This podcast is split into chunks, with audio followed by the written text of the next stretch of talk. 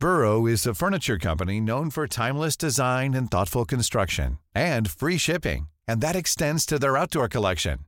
Their outdoor furniture is built to withstand the elements, featuring rust-proof stainless steel hardware, weather-ready teak, and quick-dry foam cushions.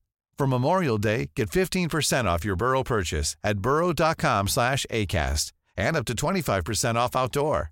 That's up to 25% off outdoor furniture at burrow.com ¿Es en serie? Oh my gosh. ¿Es en serie? ¿Es en serie? Okay, 3000 left turn, uh, 110 direct direction,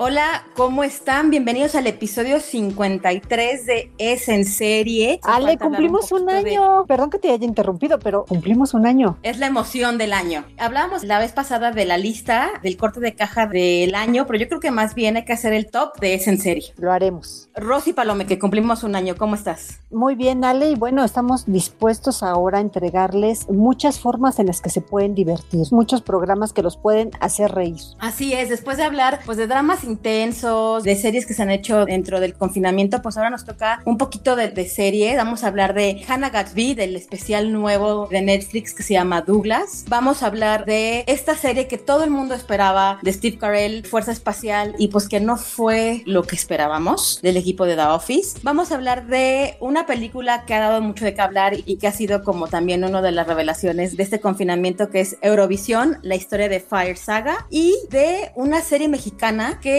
se lanzó en Prime, creada por los hermanos Zurita que se llama Cómo sobrevivir soltero. Pero bueno, arrancamos con una mujer, es australiana, es increíble y que ella redefinió lo que es el stand-up, lo que es la comedia, con su primer especial de nombre Nanette, que se estrenó en Netflix hace un año y con el que ganó el Emmy en la categoría de Outstanding Writing de escritura para un especial. De hecho, le ganó a Beyoncé, que es lo que siempre ella dice que le ganó a la mujer más poderosa del mundo. Y bueno, este es el, el segundo especial con el que vuelve a hacer lo mismo, ¿no? Vuelve a redefinir esto en donde no es un stand-up de comedia sencilla, de comedia simple, vamos. Es un stand-up en donde vuelve a buscar, pues dentro de su ser, dentro de sus experiencias un poco desgarradoras. Y bueno, ahora nos trae Douglas, had no plans to make it in America.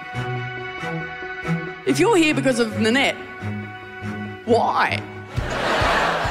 Está basado, bueno, Douglas se llama su perro. Es un especial que la verdad es increíble. No sé, ¿tú qué opinas, Rosy? ¿Te cae bien Hannah Gatsby? Yo te soy sincera, a mí este tipo de comedia, tipo stand-up, no me gusta mucho, pero la verdad leyendo su historia, leyendo todo lo que ella ha pasado, ella creció en Tasmania, fue campeona de golf, ella hacía golf, pero tenía que hacer escondidas porque no le permitían hacerlo, su mamá trabajaba en el campo de golf, digamos que tuvo como que demasiados obstáculos en su vida, ella estudió historia del arte y curaduría en la Universidad Nacional de Australia y siempre fue como muy invisibilizada, ¿no? Porque así aprendió a estar por el ambiente en el que creció. Así es. Y entonces verla de verdad como una mujer plena, burlándose en Nanette, bueno, de una manera desgarradora, podría yo decirlo, tragedia, todos sus sí. traumas, de todos los Sí. traumas que ella puso, y ahora verla en Douglas, y me dio mucha risa que ella misma dice, oigan, puse todos mis traumas en una canasta, y ahora qué, de qué les voy a hablar, ¿no? Pero pues ya tiene un y mil temas para poder hablar, y aquí en Douglas lo que hace, y me, me parece muy bien, es que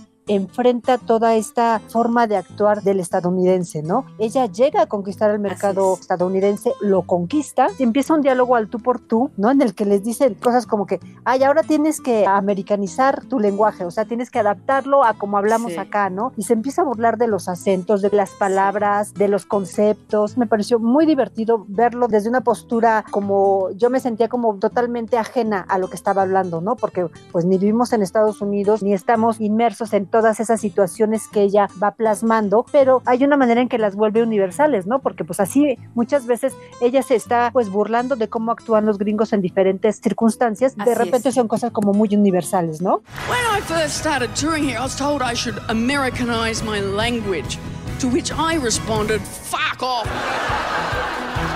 I mean, I, I've made some concessions for you. I'm not a monster. Aluminum? Mm-hmm. Why would you say aluminium when you can flirt it? Aluminum. Stop it, America.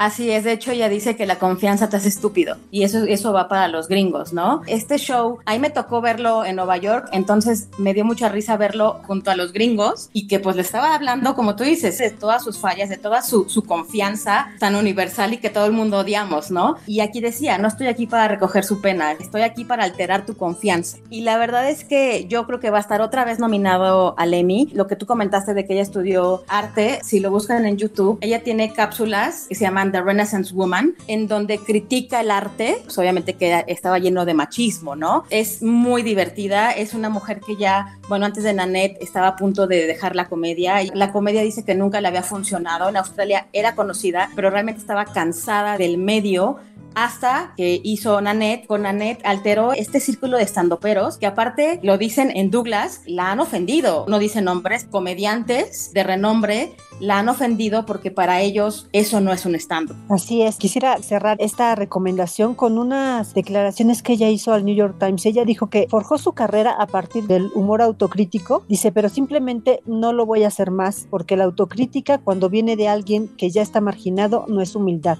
es humillación. Y de verdad que eso es, a mí se me hace súper contundente. Todo lo que dice en esas frases, eso lo muestra en el show. Vale muchísimo la pena este especial. Es Douglas de Hannah Gatsby, está en Netflix. Had I known just how wildly popular trauma was going to be in the context of comedy, I might have budgeted my shit a bit better. But I went and put all my trauma eggs into one basket like a fucking idiot, and now here we are. Y bueno, hablando de simplezas totales y absolutas, nos vamos con una serie que estrenó Netflix hace un mes, mes y medio, que se llama Fuerza Espacial. When I was a child, our country put a man on the moon. We're going back.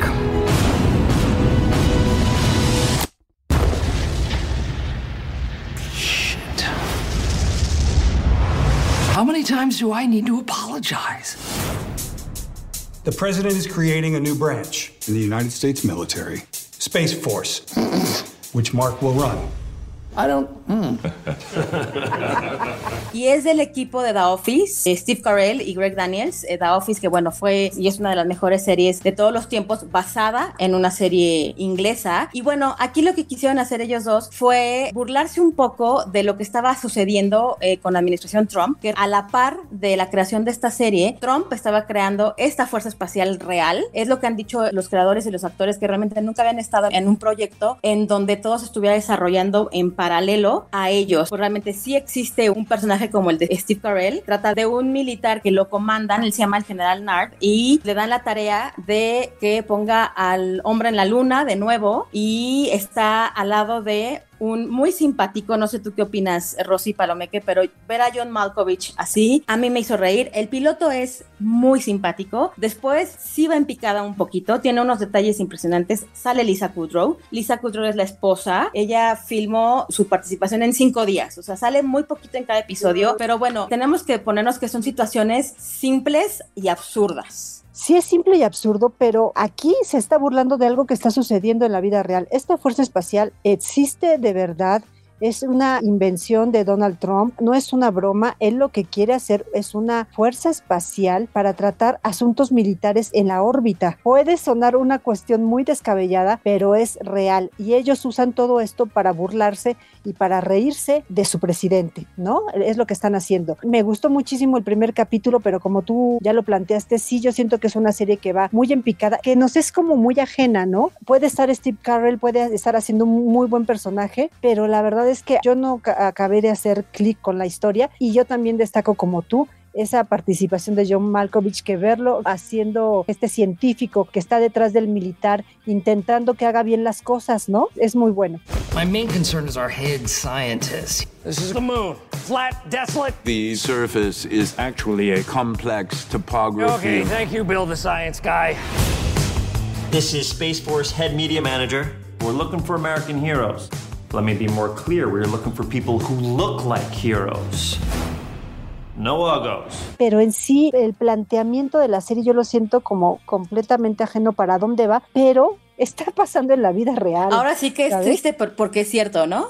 Es triste porque es cierto, o sea, está pasando en la vida real. y que va de la mano con lo que es la administración Trump, ¿no? De hecho, hay escenas en donde está él con todos los demás líderes pues, de diversas eh, secretarías, la militar, de la marina, y realmente todos rayan en lo absurdo, se tratan de burlar de esto y todo el mundo pues teníamos las expectativas muy altas de esta dupla, ¿no? De Greg Daniels y Steve Carell. Yo me quedo con John Malkovich, me quedo con Lisa Kudrow y me quedo con Steve Carell, que me parece que él tiene un rango de en actuación impresionante porque lo hemos visto en The Morning Show recientemente. Y el tipo, pues prácticamente yo creo que hace de todo, ¿no, Rosy? O sea, te hace un dramón como te mata de la Como risa. The Morning Show, aquí pues sí te saca una que otra sonrisa, ¿no? El primer El capítulo primer es muy bueno capítulo y es después ya le vamos increíble. perdiendo todo. Así es, pero bueno, esta es Fuerza Espacial de Netflix. This mission will be our greatest moment. There will be setbacks. But if you fall on your face, you get back up. Dad, I am so proud of you. My God, I have you. We're gonna Apollo 13 the shit out of it. Space Force Spirit. Y seguimos con otro personaje que a ti, Rosy, no te encanta. Eh, estamos hablando de la película que se estrenó hace tres semanas aproximadamente, que es Eurovisión, la historia de Fire Saga. Officially, Fire Saga will be representing Iceland at Eurovision this year. I hate them. Absolutely terrible. They're old, disgusting people. But we have no choice. So we're in. 42 countries, hundreds of performers, and a worldwide audience of 180 million. This is Eurovision. Son dos chicos, dos cantantes de un pueblito de Islandia, pero pueblito, pueblitito. Él ha soñado desde pequeño, desde que vio a ABBA cantando Waterloo en Eurovisión, en ir a Eurovisión, pero su talento es, pues digamos que no es tanto. Y ella es Rachel McAdams, que es Sigrid, ella sí canta muy bonito, que realmente Rachel McAdams no canta, es una cantante famosa. Bueno, de eso va. Y para mí Rachel McAdams le da el balance de Will Ferrell en la película. Ella logra medio bajarlo un poco al absurdo que puede llegar a ser Will Ferrell. Will Ferrell, él es productor, él es la mente creativa atrás de Eurovisión. Y a mí me llama muchísimo la atención, pues, cómo gestó este proyecto, porque él está casado con una sueca. Y de este lado del mundo, Eurovisión, pues no es tan famoso, no, o por lo menos no es el fenómeno que es en Europa. Él cuando llegó allá y empezó a ver cómo era Eurovisión, cómo realmente Europa pues se colapsaba para ver este programa musical. Él dijo, bueno, es que esto tienen que saberlo, tengo que llevarlo. Se metió muchísimo, muchísimo. Eso aquí sí se ve que él realmente sabe de lo que está hablando. Se metió, investigó y hace parodias de escenas de números musicales de Eurovisión de la vida real y también salen personajes que ganaron, finalistas o ganadores de Eurovisión en la película, ¿no? Y también sale, bueno, Pierce Brosnan, sale Dan Stevens, que verlo como este ruso Alexander que canta y que está basado en Philip Kirkorov es muy simpático. A mí la película Rosy me encantó, me hizo reír muchísimo y el soundtrack es increíble. Eh, estoy de acuerdo contigo en el soundtrack. El soundtrack es increíble, a mí me gustó muchísimo. You have to stay focused. We need to win. What are you doing? I just want my ding dong to look bigger than what is really there. Smart. Yeah. I could do a camel. Do a classic camel. It's never out of style. Yeah. This is it. We have to prove to Iceland and my extremely handsome father that my life hasn't been a waste.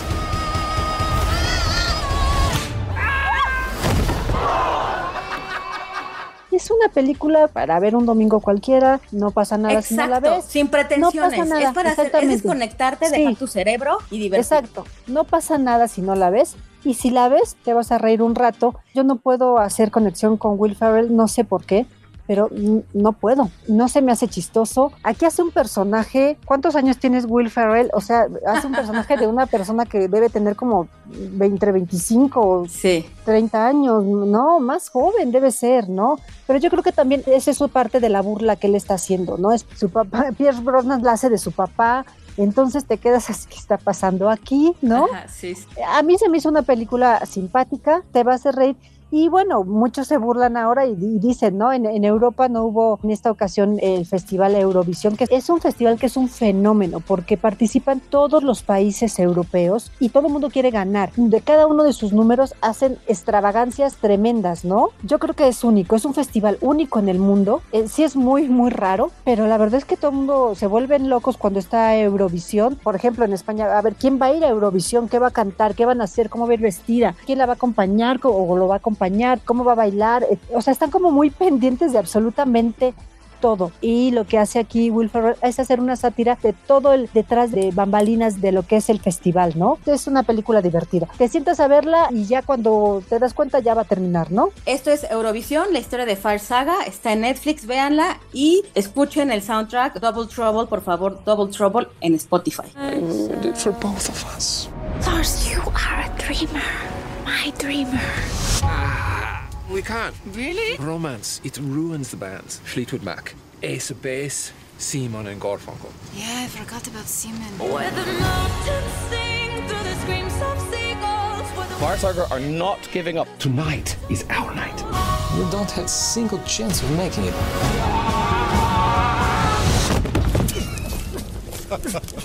Stop laughing, I'm trying to fight you. Para finalizar, vamos con un producto nacional. Se estrenó hace dos semanas por Prime Video. Es Cómo sobrevivir soltero. Después de 10 años, es hora de que nuestros caminos queden entrelazados para siempre. Y que juntos dejemos un legado. Lucía Gamero, ¿te quieres casar con... Sebastián, ¿van a invitar a este hombre a su boda?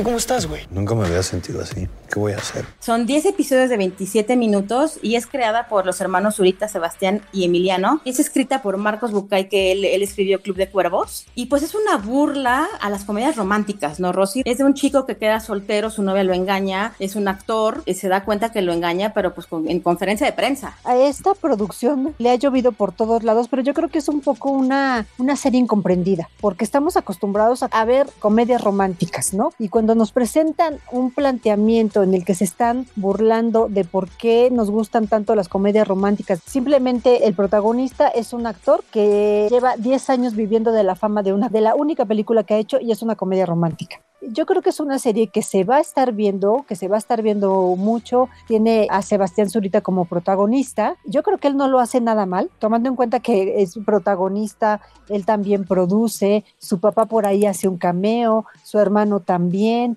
eh, su hermano también lo apoya en cuestiones de producción. Es una comedia sin pretensiones, yo así la vi, creo que es una comedia que va ahorita como lo que dijimos antes, ¿no? De que no quieres pensar, quieres ver algo divertido, algo ligero, cumple por lo menos ese requisito. No es eh, la gran serie mexicana, ¿no? Pero tampoco es tan mala como la han descrito por ahí. Exacto, es que ese es el problema siempre con series mexicanas, ¿no? Es una presión, también podemos hacer cosas ligeras. Si el público consume gringadas como Eurovisión o como otras series, ¿por qué no consumir algo ligero mexicano? Eso es lo que yo siempre he creído. Es cómo sobrevivir soltero, son 10 episodios, está completita en Prime Video. Lo único que tienes que entender es que estás soltero y eso significa menos llorar y más coger. ¿Neta me abrieron un perfil de Tinder? Sí, güey. Si Lucía está o no en tu peli, tu vida tiene que seguir. Sí, me gustaría ver qué haces tú en mi situación. ¡Venga! Tienes que salir, Sebas. Y olvidarte de Lucía. Lo único importante, no hables de tu ex. De preferencia, no elijas mujeres solas.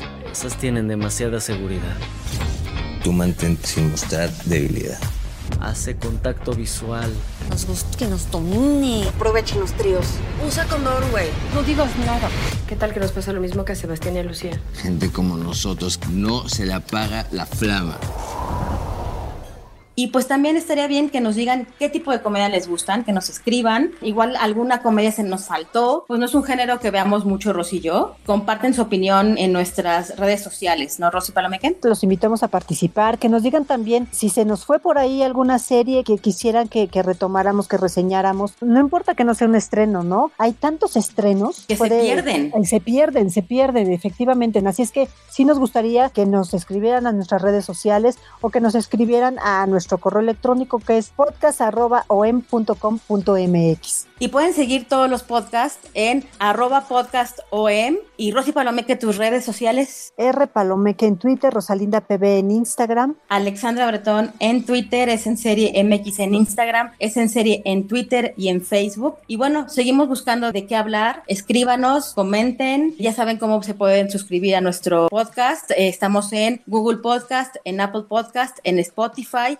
También pueden escucharnos a través de la página web del Sol de México. Y bueno, seguiremos hablando de mucha televisión porque los estrenos no paran, Rosy Palomeque. Los estrenos no paran y los podcasts de la OEM tampoco. Si a ustedes les gusta conocer las historias de todos aquellos emprendedores, de todos aquellos jóvenes que encuentran algún nicho donde emprender, pues les recomendamos que escuchen a Eric Ramírez en Disruptores. Así es. Hasta la próxima. Hola, Sebas. Déjame explicarte, ¿sí? Sebas. Sebas. Neta. Sebas. Esta es una producción de la Organización Editorial Mexicana.